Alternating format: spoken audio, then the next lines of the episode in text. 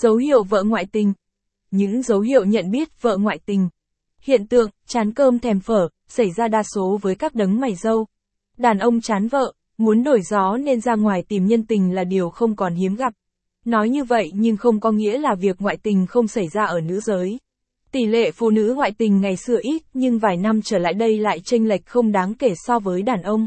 Nhất là, ngoại tình công sở, trong 13 năm cung cấp dịch vụ thám tử điều tra ngoại tình thì 5 năm gần đây công ty cung cấp dịch vụ thám tử Hà Nội tận tâm nhận rất nhiều yêu cầu theo dõi vợ vì các ông chồng thấy vợ mình có biểu hiện lạ khác với trước đây.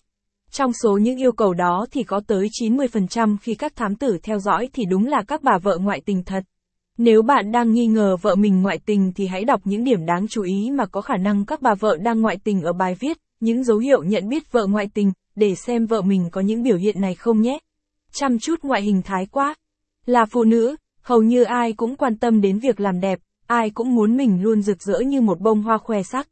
Việc các cô vợ dành 30 phút một tiếng ngồi trước bàn trang điểm mỗi khi chuẩn bị ra ngoài là việc quá quen thuộc đối với các ông chồng.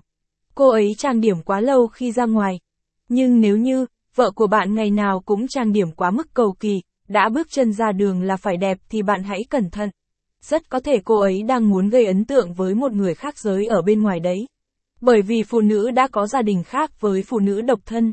Họ gần như dành toàn bộ thời gian chăm sóc cho chồng con, quán xuyến việc nhà cửa.